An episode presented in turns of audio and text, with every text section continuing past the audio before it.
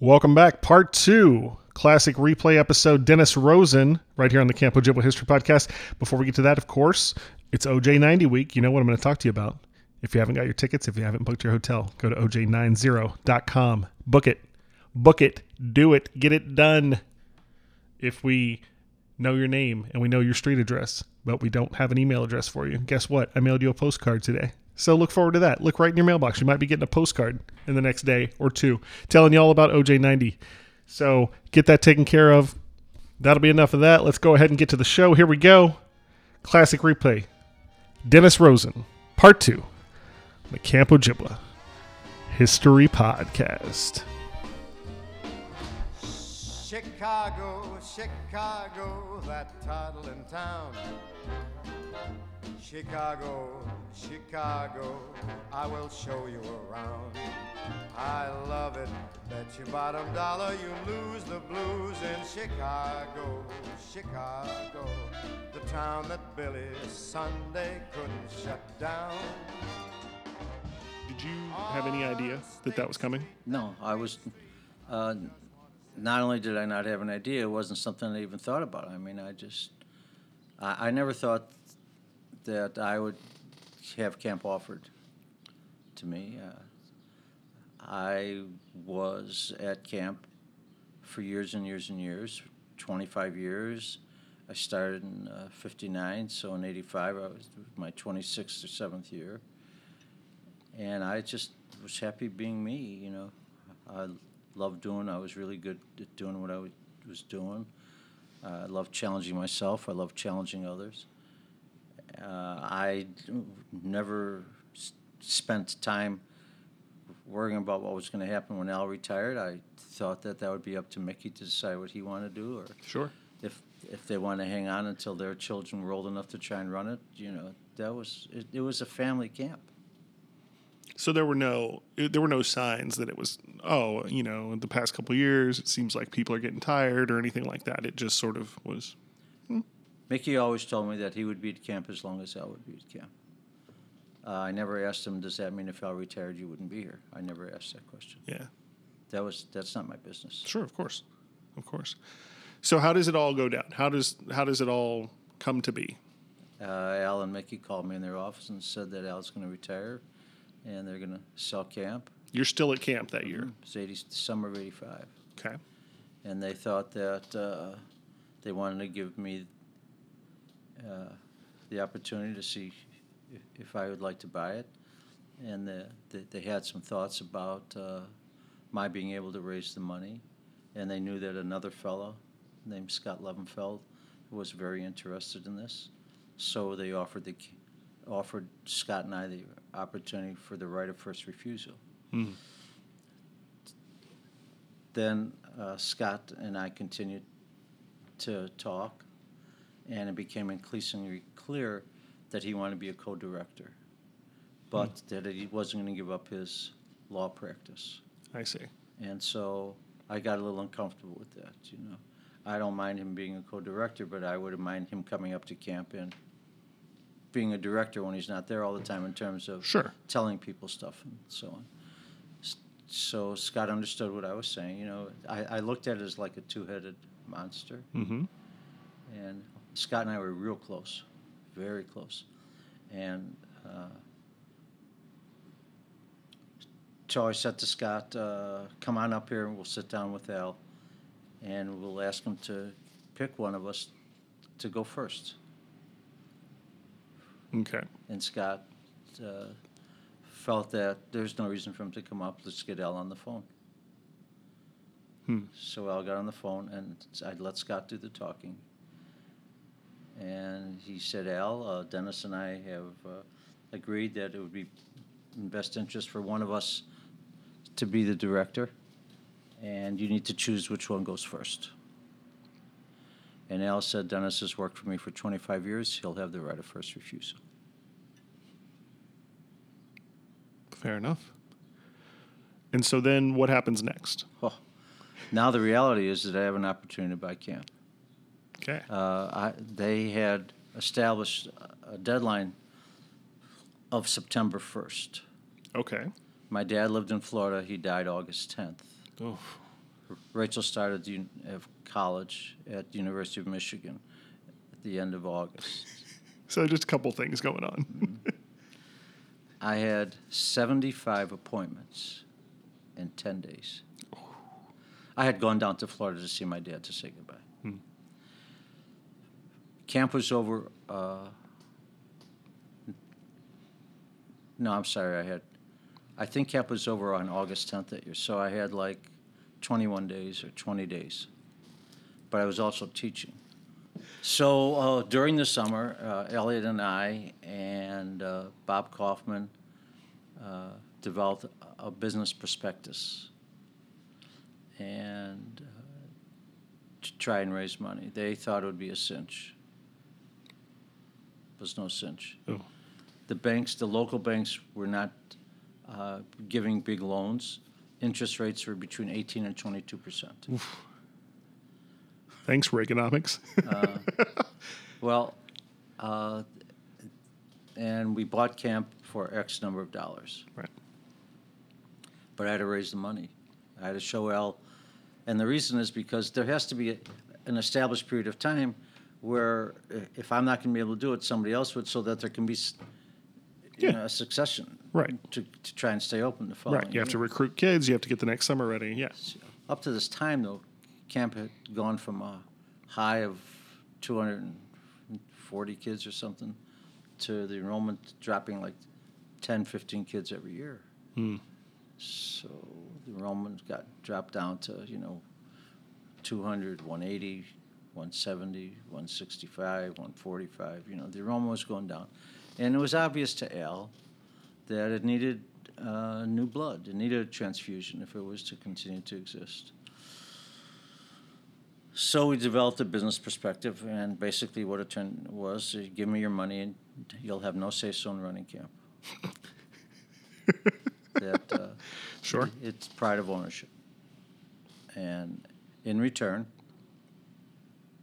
I will do all I can to revitalize camp and keep it alive. The worst case scenario is I'm able to do it. We sell camp, and you would get your money back plus the profit, because the land was worth more than the business. Right. But I had to have enough money to to buy it. So originally we said, well, we'll have we try to get a loan through the banks and everything. I wasn't able to get a loan. So we had uh, investors at twenty five thousand dollars, and it was pretty obvious that uh, that wasn't going to work. If if you were a potential investor and you had to show this to your business accountant, uh, they would say, "Wait, let me make sure I understand this. This guy wants you to give him twenty-five thousand dollars, and you have no say-so in anything. That's a great deal for him." And I would say, "It's not for me. It's for camp. I'm not making any money off of this thing. Right. I, I actually made less when I owned the camp than when I worked at the camp.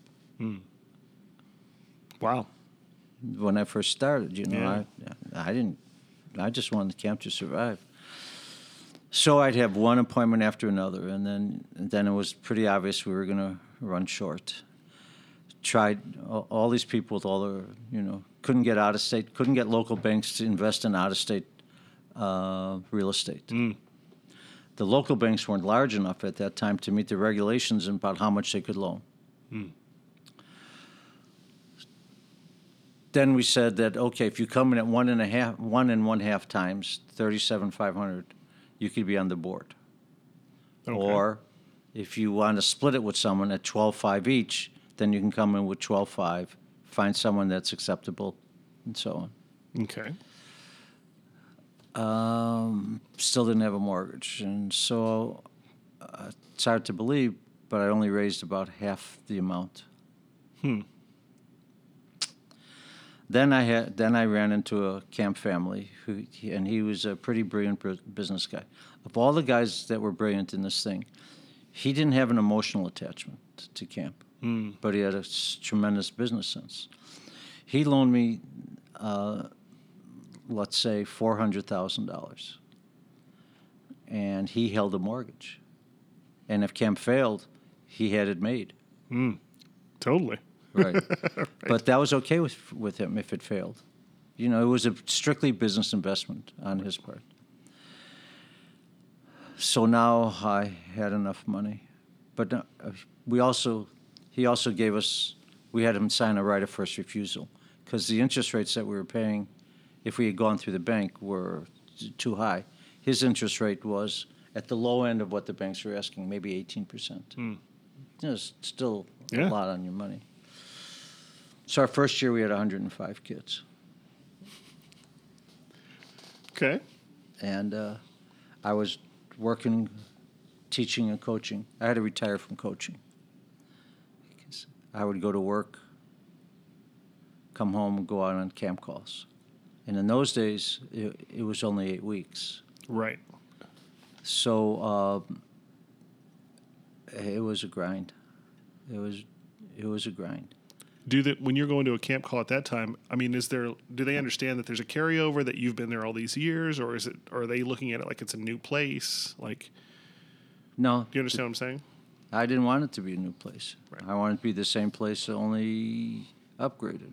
You know, the, the, the next generation of same place. Like when when you had a dial phone that was against the wall, and then each generation adds something, whether it's bells or whistles or toys or whatever. Sure. I wanted it. I think the concept of what Ojibwa stood for still stands Absolutely. whether it was the first day or, and that's another reason for our success is the continuity uh, of what goes on. It, you know, it's not the changes; it's the refinement of what we do.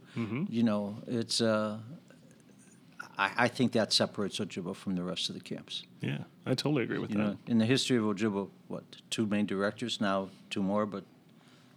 Uh, that, that no, I didn't want it to change. I wanted to make it better. I wanted to take what we had and let it grow from there. So that first year, you've got 105 kids, and you've sweated every one of them. You've gone out and Every one of them. Yeah. Everything on my own. I did all the recruiting. I had uh, I had one family uh, who was in the restaurant business, and he wanted to help. So he gave me all of his. I did all the food ordering too. So he gave me for all of his restaurants all of his food purchases, so I'd have some idea of what the costs are. Well, I had independently done that, compared my prices to his prices. I saved him a million dollars because he, he he was having buyers, but the Ah. buyers didn't negotiate. ah, nice. Now I had some problems with negotiations. You know, camp was losing money every year uh, from the beginning. The first five years, we lost a lot of money. And so I went to some of our purveyors, whether they were the bus driver, you know, the bus company, and and would tell them, you know, loyalty is a great thing. I don't want to have to seek bids for our buses or get a lower price. Could you m- match, you know, keep your prices at a certain level until we were able to s- have our head above water? Yeah. And it didn't always sit well with some people.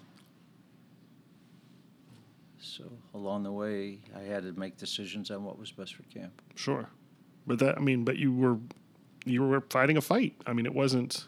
There was no Oh. assurance that camp was going to be there. And also, this is how I developed a negative attitude toward the American Camping Association. My first year of camp, we had to have an evaluation. You know, every three years you get evaluated for accreditation. Sure. I, I asked Gordy to apply for me for a one-year extension based upon the fact that I'm trying to survive. I got to take all my energy and time and put it into camp. They refused it. Hmm. That's why I never uh, went out of my way for them. Wow. Yeah, I mean, I think that it's hard for someone to think of that now. You know, especially the guys who are at camp today, they just think camp's always going to be there. There was never a question. Why would it? Why would there ever be an issue? There's always going to be plenty of kids to go to the camp, even if we have competitors or whatever. But 85 to 90, 86 to 90 was really touch and go. Uh, yeah, but then we started to do you know do a little better every year. Uh, after four years, the interest rates dropped to about twelve percent, and the local banks could now would now give a loan because they had merged and they became bigger and their loaning power uh, was uh, greater.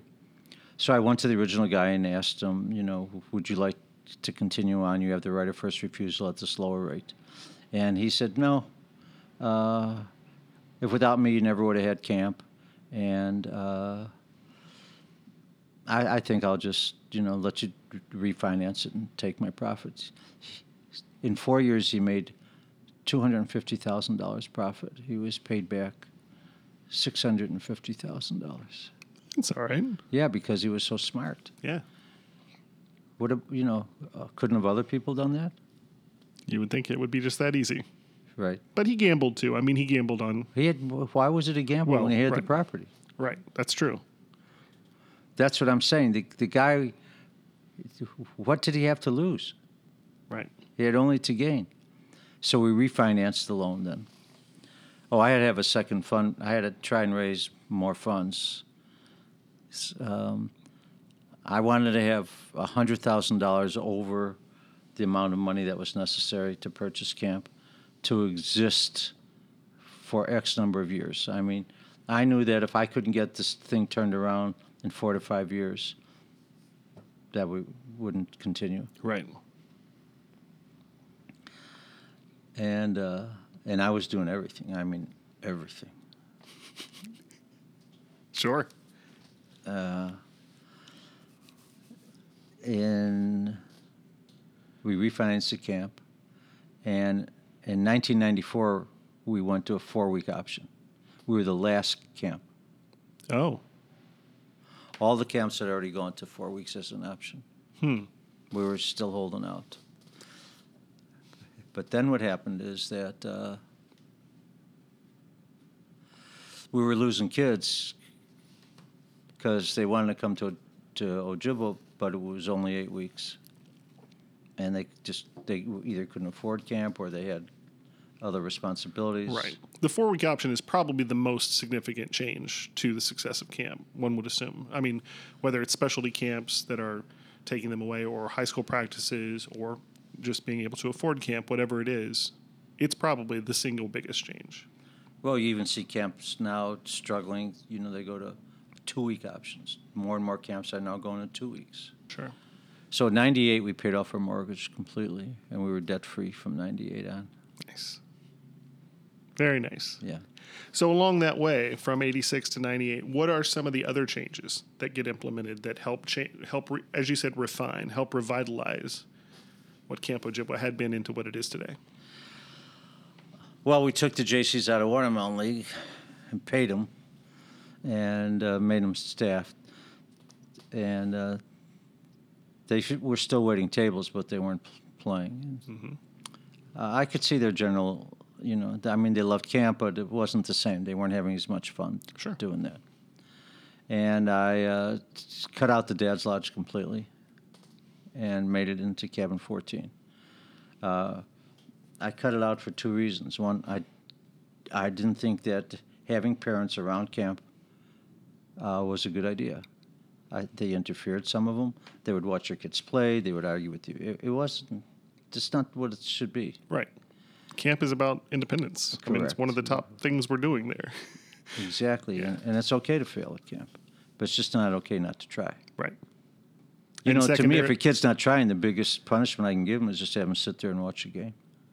Hmm. See how much fun that is. Sure. You know, because you know I do those types of things. Yes. You don't want to play, you don't have to play. But you'll have to sit and watch. Okay. All right. Good job.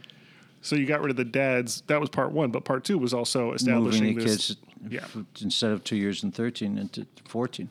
And 14 to me was like an appropriate thing because it's their building. You know, it's it symbolizes something. It's off the campgrounds. It's a beautiful place. We have more freedom of doing stuff. Mm-hmm. And it was great. Yeah, it's. I mean, it's a palace sort of, but Well, for kids. for the kids, right? They get. I mean, between the they have a TV, they have their own rooms, they have the the go karts downstairs, they have the showers inside with the bathrooms. I mean, it really they kind of have the keys to the kingdom. But what we're doing, and again, it goes back to the self esteem. We're giving them the respect to say you're a 16 year old. You have earned your way. You're at the top of the camper chain. Correct. But you're also now learning to be a leader, so that next year you can come back and be a staff man. And that's But that's we where also, you're going. we to. also said that in order to be an officer, you had to be in 14. Mm-hmm. You know, uh, I, that was a big change. Um, what other changes? Uh, try to refine the program. added more leagues.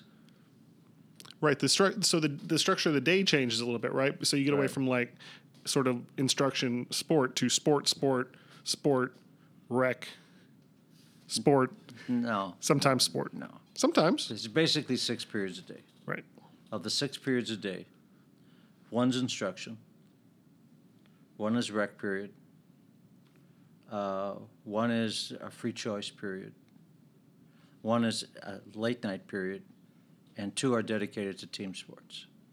Now, depending on the weather, that may change. Sure. Because the idea was to have one period every day for the waterfront. Uh, one period where you could free choice, one period where the whole camp does something together. That was the structure of what I wanted. You know, uh, no, it, it didn't always adhere to that because if the weather was too cold, they wouldn't go down the waterfront. Sure, of course. so but on that and was so the forth. general philosophy. Yeah, that was the general thing. You move collegiate week. Yeah, Al never wanted to have collegiate week the last week of camp. And the reason was he didn't want kids to go home feeling like if they lost, it was not not a successful thing. But since everything has changed philosophically, if they go home feeling like they were losers, then we have failed in our mission. It's okay to go home because you lost, but it's not okay to go home because you were a loser. Right. You're only a loser if you quit. And that has much that has to do with the previous seven weeks, not the previous seven days. So uh, it's a great end to camp. Right. And it also made the second four weeks a feasible time for for a camper to come. If if collegiate week were still the seventh week, it would be really not feasible for a camper to come up for just the second four. Right. They would have no basically it would be terrible. So you move collegiate week, you change the picking structure so we're not picking in front of everyone. I did that early. I did that early. Now don't don't we still pick like so many rounds though in front of people for a while? That's what I, maybe Yeah, for a while. yeah before it moved to the war room, which is what we do today. And uh, but we, I stopped letting them pick teams in front of kids, whether it's Peach League teams and so on. Yeah. We did. You know, that's when we got the league commissioners, and they would do their own teams or whatever. Yeah. So those are just that's some of the changes that you made that usher in this new era. Oh, and the Olympics. The Olympics are new. Well, when we went to a four-week program, you know, I had told you earlier that how the Children's Spartans started when we went from a eight-week camp to a seven-week camp back to an eight-week camp.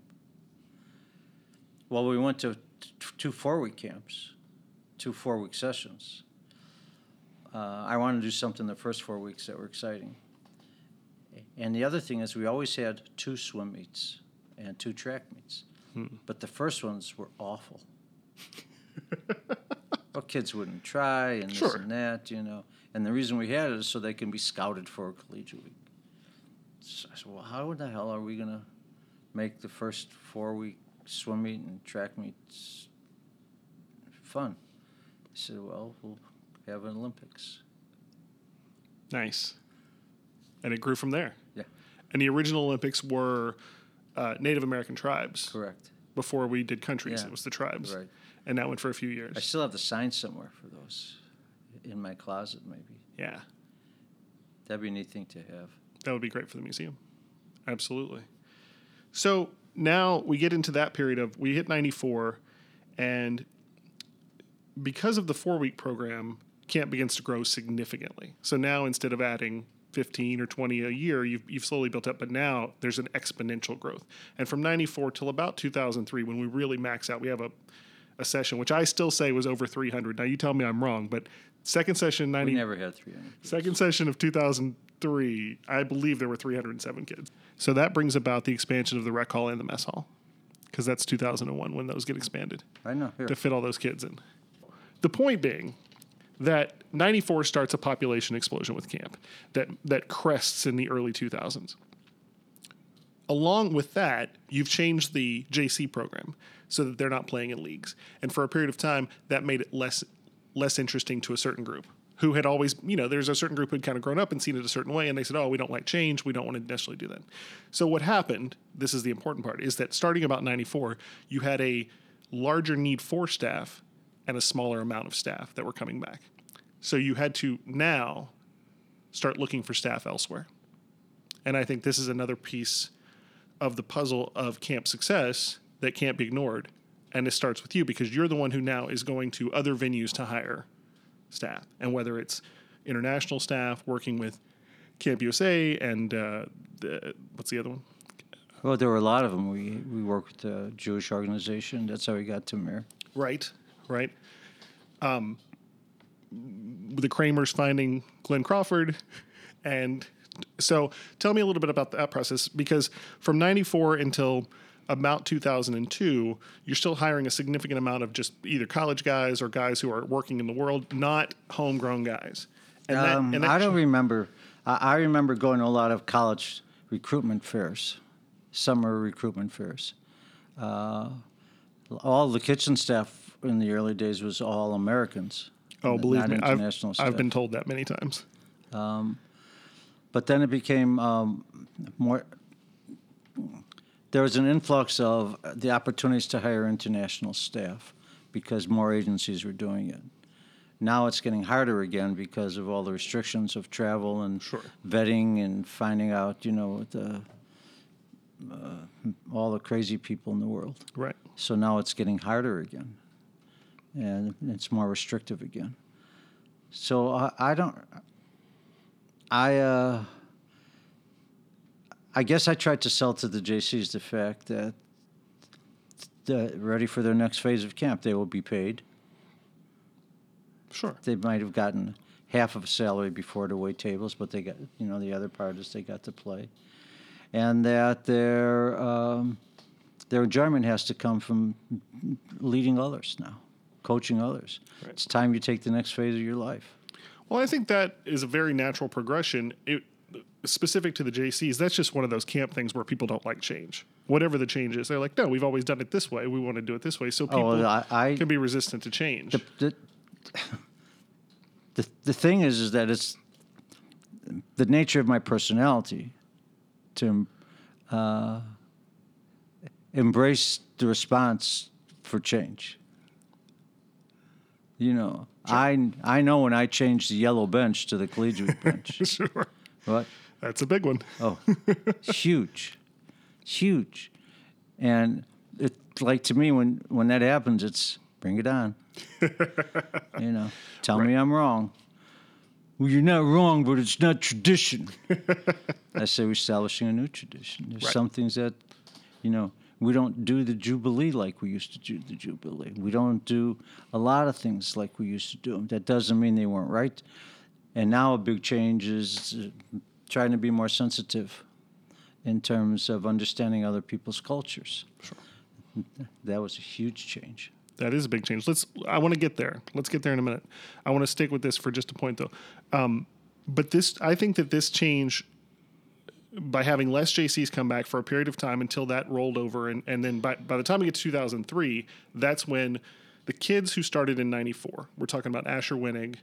He is really like the poster child for that age group, but they are the first gigantic age group because that's the four weekers start to come in. And by the time they get to cabin 14, it's 35 kids in cabin 14, which was all we could handle. We could, Really? We literally, we put three kids in one room on the porch. I remember one year we only had four or five. I think the Bohm kids they lived in the back of the Yeah. concerts lodge. Absolutely. House. So it, they were they really were the beginning of this huge explosion, and by the time they got there, they all stayed. They just kept coming back. They weren't dropping off along the way. And so then you have those 35 kids turned into 27 JCs. Suddenly you have a huge influx of JCs, and the fi- and the group right behind them, same thing. I think the largest number of JCs we ever had was 32 or something. It illustrates this point that, but before those two groups hit, eh, from that point on to even now, we've had a huge, am- we've had plenty of JCs to go around. We rarely are, are skimping on JCs since that point. But in between those two, we were. And so you had to get me more creative with staffing, and suddenly you were hiring not just international guys, but also college guys that were a big in, a group of guys who influence camp in a big way. It starts with Tamir, Glenn Crawford, Selwyn Butler, guys who stay for a few years or or many many years and become very influential in camp. JD, JT, Cody, myself, you know, this whole crew. I think that period of time and your creativity in in bringing those guys into the camp helped make a more rounded camp. think about the names that you just uh, threw out there? Repeat them. So Tamir uh, Tamir Rahman, Glenn Crawford, Selwyn Butler. I'd put Daniel Lennon on that list as well. Uh, JT, Julius Demmons, JD, JD, Cody, Cody Brown, yourself. myself. Wh- What's one thing they have in common? Well, none of them are campers. Okay. What's another thing they have in common? We're all They have- dashing gentlemen. The other thing that they have in common is that none of them have the same skills. That's true.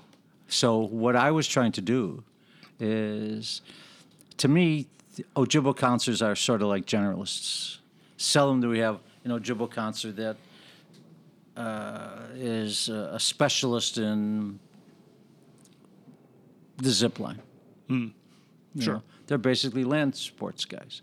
And I wanted to make sure that our camp had a broad based uh, background of people that I felt comfortable with.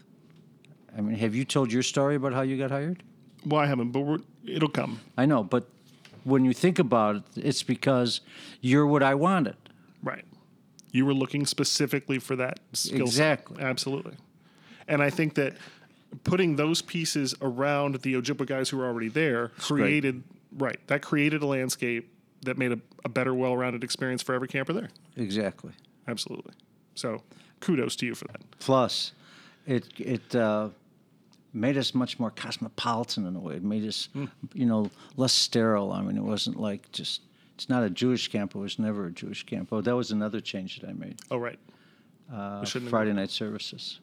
I felt very uncomfortable doing it uh, as a religious experience. I felt very comfortable doing it as a spiritual experience, but not a religious experience. You know, uh, I felt very comfortable doing it with consistency of a message of kindness, respect, and fair play, and uh, Mm-hmm. Absolutely. trustworthiness. And so, a lot of the things that I do are based upon those concept of it. You know, this year's it's called Team Ojibwa. Together, everyone achieves more. And then I'll hear something, and then I'll just make a flag. The T-shirts are really cool, by the way. Nice. Did, did you see them? Not yet. Oh, it's in red print and I grade with Team Ojibwa. Nice. Yeah. Very cool. Yeah, very cool. Last year's was Stand Together, Stay Strong, and I found an actual uh, symbol of it. So symbolizing stuff is, is is okay, but portraying it is not. Right. So let's let's move into that then. So now we get past 03 and camp sort of realizes we don't need to have that but we can back off a little bit on the number of kids. There's a sweet spot. There's the right amount of kids to have at camp. Wherever it is, there's an amount that's sort of the optimum number of kids to have at camp. And I think once we said you can disagree with me if you want, but I think Well, I, I- I think that you're missing a, real important part that we learned on that whole thing. The optimum amount, in my mind, is how many kids could s- eat in the mess hall at the same time. Because when we had too many, we ate, ate in shifts. right. And I did not like that. I remember that was. That that that drew the line for me, and I didn't want to do that anymore. Remember, we used to have the th- kids come in early, sure. you know, and I didn't like that. We have enough beds for more kids, Right. but we don't have the capacity to feed them all at the same time. And I want to be able to have every kid in the mess hall at the same time, even though we don't have that many sit-down meals anymore. It's just s- there's the opportunity to be together in that environment is too important for me.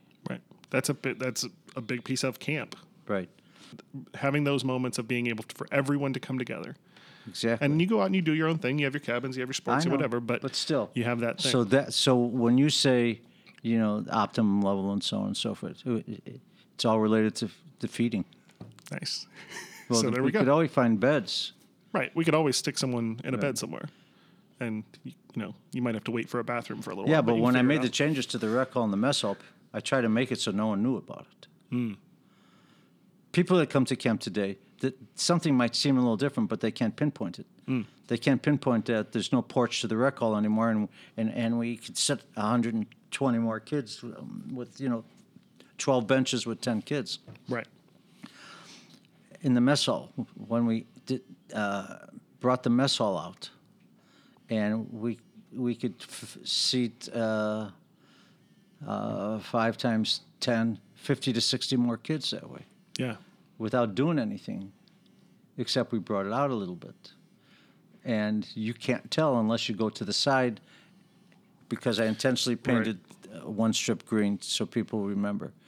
And people say, "Oh, you're going to shorten it. Guys will keep hitting the mess hall now." They still can't hit the mess hall. you know, like a mess hall ball now is 12 feet closer.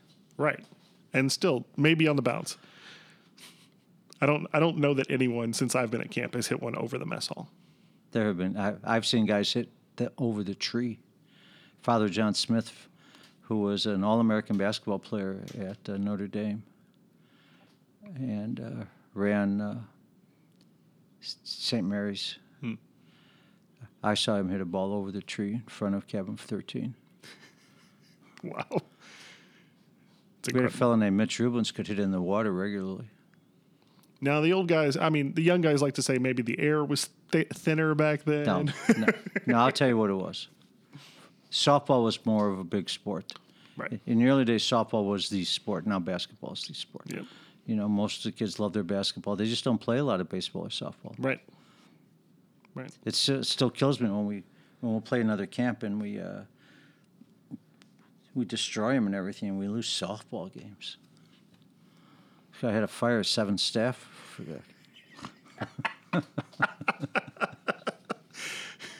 Well, they knew what they were getting into. Yeah, well, you want to coach? Pay the price. Knock yourself out. Walk back. Uh, we can blame that on Michael Jordan, though. Michael Jordan's the one who made who made us all care more about basketball than softball. That's when the big shift happens. That's uh, Whatever. Historically. just- it- yeah, they want to be like Mike. Why not? Well, I think that's simplification. You know, the cities used to play in parks. You didn't play in gyms. You come out here now, you have all these indoor facilities that are available to you. You don't have the parks. Hmm. You know, in the old days, where are you going? I'm going to the park. What are you going to do? I'm play ball. So it's it's not as simplistic as one might think. But again, more just speaks to more of the changes that that kept camp alive and then revitalized camp and now made camp enormous. Another big change was the fact that uh, in the old days we used to have nurses, but now we can have nurse assistants uh, because we have full time doctors. So when we build a building called the condos, uh, that building was built to accommodate the investors originally. You know, one of the things that you got for your investment was the opportunity to come up and stay at camp, Right. which in some cases is more than paid for your investment. Sure. So when people complain about, well, why does so-and-so get t- to come to camp? Well, they're, an they're an owner. And I wanted to have an appropriate facility for them. yeah. And that's how we built the condos. Forgot about that until, until we were talking about that. And the condos are great because it's not just guys that come up. It's, they bring their wives, Mm-hmm. they, they make a nice stay of it. And also our doctors, you know, uh, Dr. Sachs is a tremendous asset to camp. To have a full-time in-resident doctor is a tremendous asset to camp. And then our visiting physicians. Our medical staff is certainly top notch, especially I mean compared to the other camps. Uh, you know, You can't compare it. we often get phone calls. Hey, can we bring someone over and have you guys check them out? Um, so we get into this sort of new era. Then now camp's running smoothly, and while there camp are, never runs smoothly. I don't. Camp is running successfully, which is different than Okay. smoothly. Okay. You know, Well- we're having a, we're having some very successful experiences at camp, whether it's the staffing or whether it's a program or whether it's the enrollment and so on. But that doesn't mean it requires a tremendous amount of vision and foresight and understanding and commitment and continuity and supervision. It's not by luck that we are where we are. Correct. Absolutely. That's exactly the way I would say it. It's not by luck. And it is because of those things you just talked about having a vision, being proactive. You built a safety net for camp, you built a team for camp that, you know, if any three or four people suddenly couldn't be at camp for some reason, camp doesn't just fall apart. There is a structure now. There's an infrastructure there that protects camp and keeps camp being camp. And how many years have these people been coming to camp? You know, Right. so I, I tried to professionalize camp. I tried to create a staff and environment. Like if I was a president, that I would have a cabinet. Mm-hmm. And for all the dogmatic feelings that other people may have of me, I've actually allowed people to make major contributory decisions regarding camp. Certainly. And because of that, they uh, have continued to come back. Because they're, you know, they're not little Denny guys, or they're not little peons, or it's not like, you know, you're, you're not my slave. Right. It's investment. and It, it's, it goes right back to the conversation about the retreat. It's the respect. I trust you to do the job I hired you for. I trust you. If it's your spot to make this call, to make the call. There is no one that can, there is no one that, that could understand that better than you. Because I never even told you what your job was going to be. oh, you mean when you didn't mention that it was a sports camp? Right. Correct. That is true. That is So, true. And here I am. so why did I hire you? Because I felt that that intuitively to me you possessed those types of skills, attitude, personality that can make the phase of camp that you have expertise in great. Absolutely. And then when you got to camp, Yeah, I was a little surprised. what? Because it was an all sports camp, and you're the music guy. you know, the music guy, but Right. turned out okay. Yeah, but it turned out no, it turned out better than okay. And as you grew at camp, your responsibilities grew at camp, and your skills grew at camp, and now grew at camp, and now.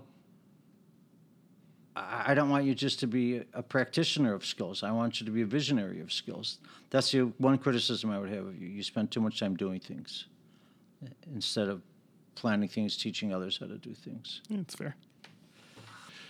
So let's talk about now that era that you're that we're describing, Which era? current, and making a choice which we've touched on, but now I want to get into it a little in depth. Making a choice a couple years ago to make a significant change to camp about it was time to take other cultures into consideration and to stop using certain Native American imagery. What spurred that conversation? I never liked the powwows when I saw kids putting on war paint and towels and dancing around. I didn't think that we did. Uh, I mean, we, in our own minds, we always tried to be respectful, but that was our perception of stuff. And I tried to look at it through someone else's eyes, and I wasn't comfortable with it. And uh, I don't think we did uh, enough to. I mean, we, we brought Ojibwa chiefs in and so on, and it, those things didn't work out. They were it was too political on their their point. It was like they had a, because these were all, all you know white man's camp. No matter what I would say or do, it wouldn't satisfy him, and I it took me a long time to get it, and I get it now. And so I don't want to I don't want to change our history. I'm not interested in doing that, but uh, I have a lot of concerns about portraying who we are. Who, who what does Camp Ojibwa stand for? You know, and one of the things that it has to stand for, as long as I'm the director, is respect for all men. Yeah, absolutely. And I think you But know, it hasn't been met with open arms. well, change is difficult, as we've said. Not for me. I don't disagree. I am. I completely agree that it's time to change. And to me, and maybe you know, maybe it's not the same, but it's very similar to the minstrel show. Camp used to have a minstrel show, and at some point realized this is not. You know, we're having a mural painted at the Camp Campfire site. I do know that. It's going to be unbelievable. I can't wait to see it. Um, and it will connect to The new the new officers and the way we handle the Braves now. So uh, I was able to be fairly successful in getting people to accept the concept, but the powwows are harder to do Sure. because one of the successes of the powwows was the visual effects. Right. And so the people that are leading the Braves now need to be very creative in doing the visual effects. It was always easier when there were wars and battles and Right. stuff. you're you're reenacting stories and skits. That's that's much more difficult now when you're just you know twelve guys in regular clothes, or you know in your gear. But uh, what it represents to camp and what the Braves as an organization represents to camp has not changed. If anything, I think this can make it stronger.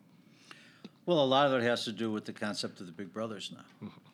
You know, and uh, everyone, uh, every neophyte has to be a big brother to a first year camper, and uh, more leadership training and uh, more awareness, and having the leaders the officers of the Braves all being 14 and meet with meet with the administration on it all the time and let them feel like they're having a say so in what's going on at camp. You know, evaluate camp. Um, I we even do a discipline council with the Warriors, with the officers of the Braves. You get you get a child that's misbehaving and doesn't respect the Ojibwa way, you know, rather than just we ask them to come to a meeting and so, you know, how can we help you? What's going on? Why do why are you having these issues at camp? How are we failing to get you to understand what's going on? So it's like a, a peer counseling group that I that I mentor. Uh, it's like student council, except they're now the officers of student council instead of being the president or the chief, and that's okay. I haven't changed any of that.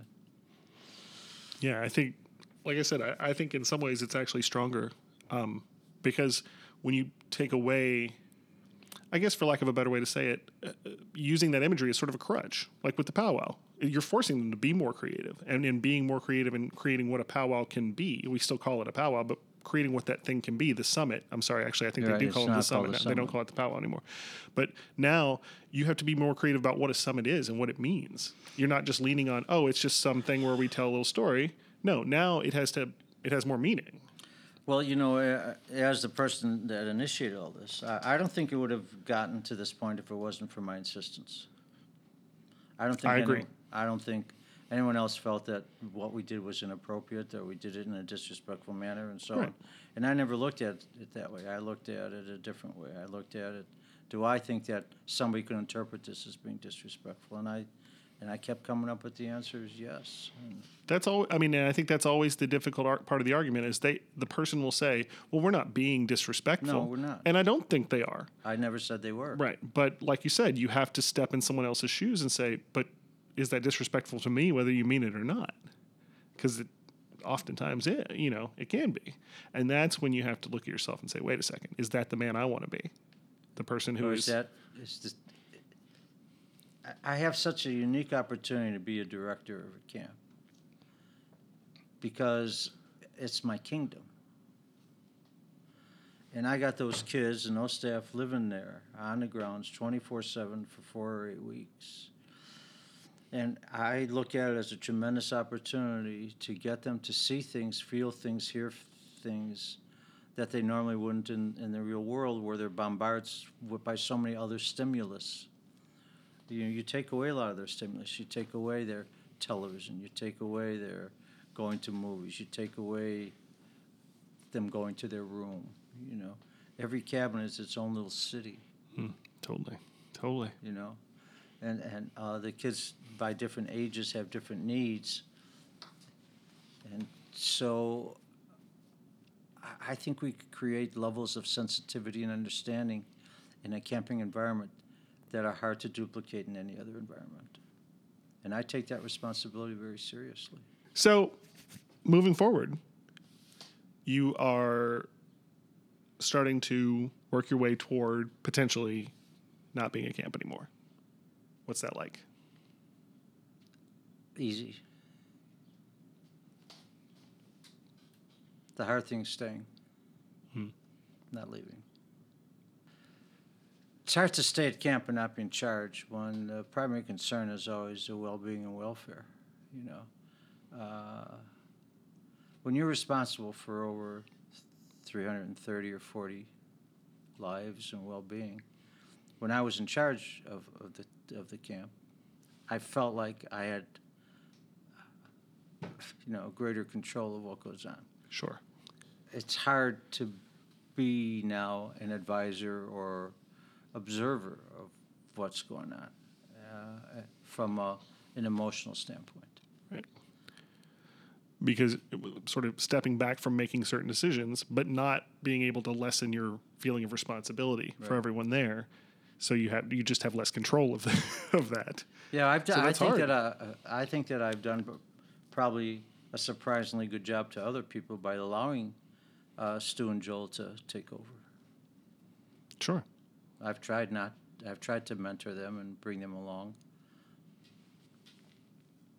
and it's it, it's it's not like it's a difficult task, but it's in essence they probably would be best served by my not being there, Well, in my opinion.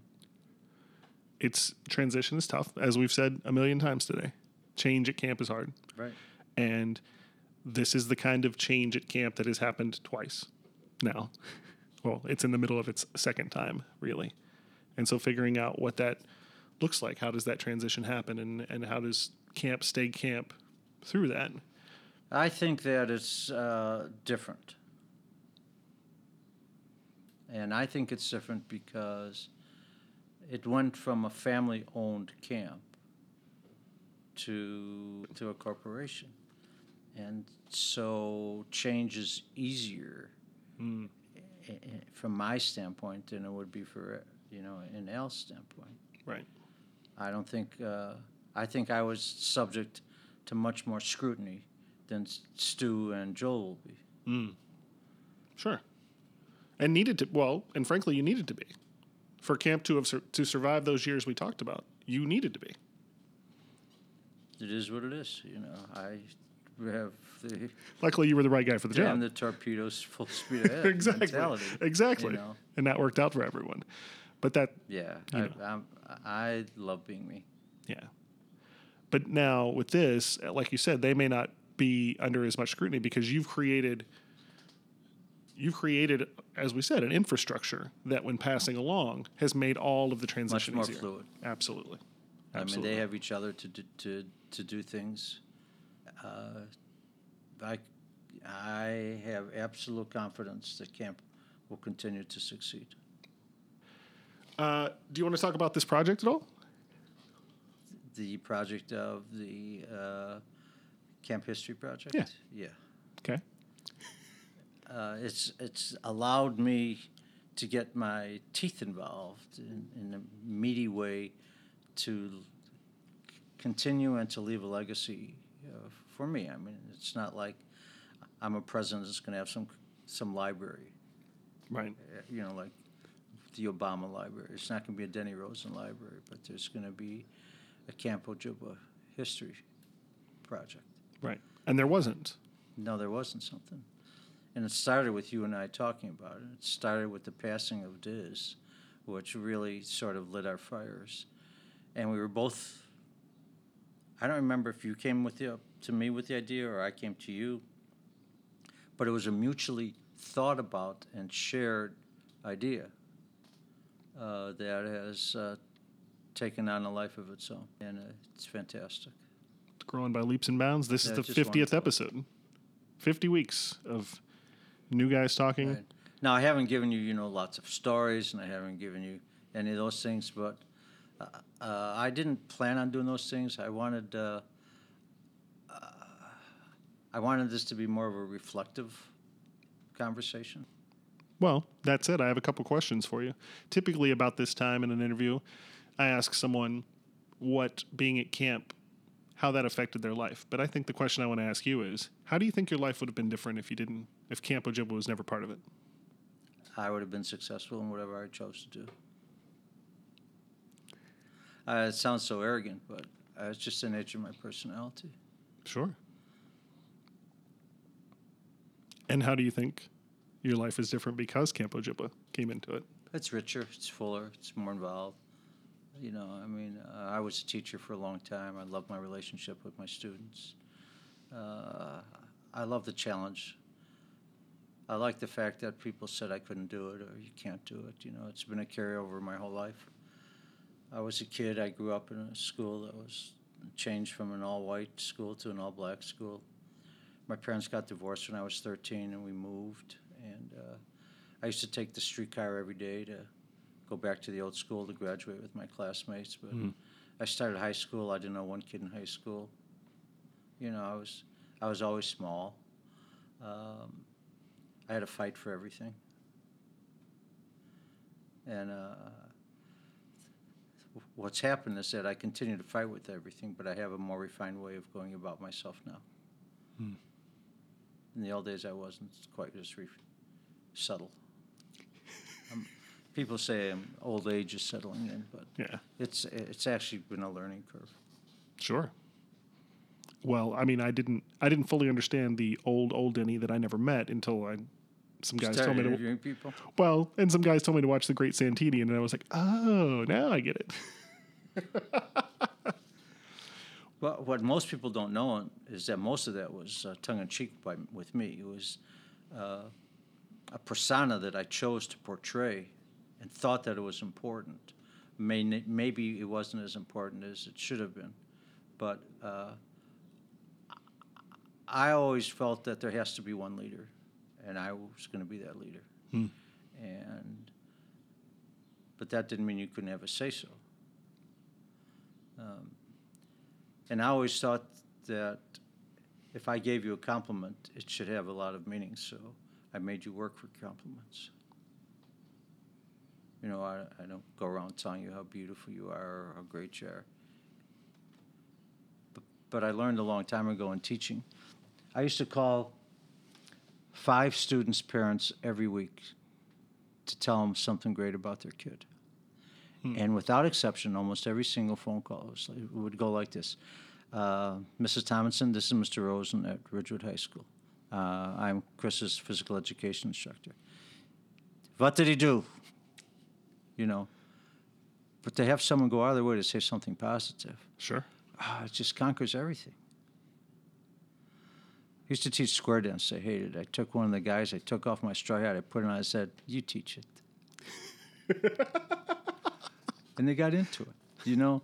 So, uh, like my head is always filled with all of these sayings confuse and conquer. How that's a great strategy that I use. Sure. What? I've I've fallen prey to that many times. uh, trying not to be predictable, you know, trying to. Uh, I think the biggest change is trying to do the right thing and not worry about being right. That's a great mentality to have, and it's hard sometimes. Yeah. Very hard. So now I got trying to pass these things on to others so that it can continue. I don't want, I want camp to be, and it is a special place for everybody. If I have one kid that doesn't come back or one staff person that doesn't come back, I get upset about it. I wonder why. You know, what did we do wrong? Another thing is that I've learned to always look at myself first before I would blame others. Well, as we get close to the end, um, I think it would be incredibly difficult to count the number of young men whose lives you have significantly influenced in the past 60 years. I think it would be difficult to sort of easily sum up their story. But I can say for my story that I came to camp at a time when I needed something in my life. And more than even camp being that thing, you were that thing for me. And I think an incredible friendship has come out of that. And you've been the father that I didn't have anymore. And it means the world to me. So it's been an honor to have you here for this on the 50th episode. I cannot thank you enough for doing this. Uh, thanks, Chris. You know, I've tried to treat uh, you as a son, but you've earned that. You know, another thing that I tell people is that the most unfair thing you could do is to treat everyone equally because you're not. Give you equal opportunities to be successful. So anything that you're getting from me, you earned. I didn't give it to you. You earned it. Well, I'll take that. All right. Are we good? We're good. Thank you.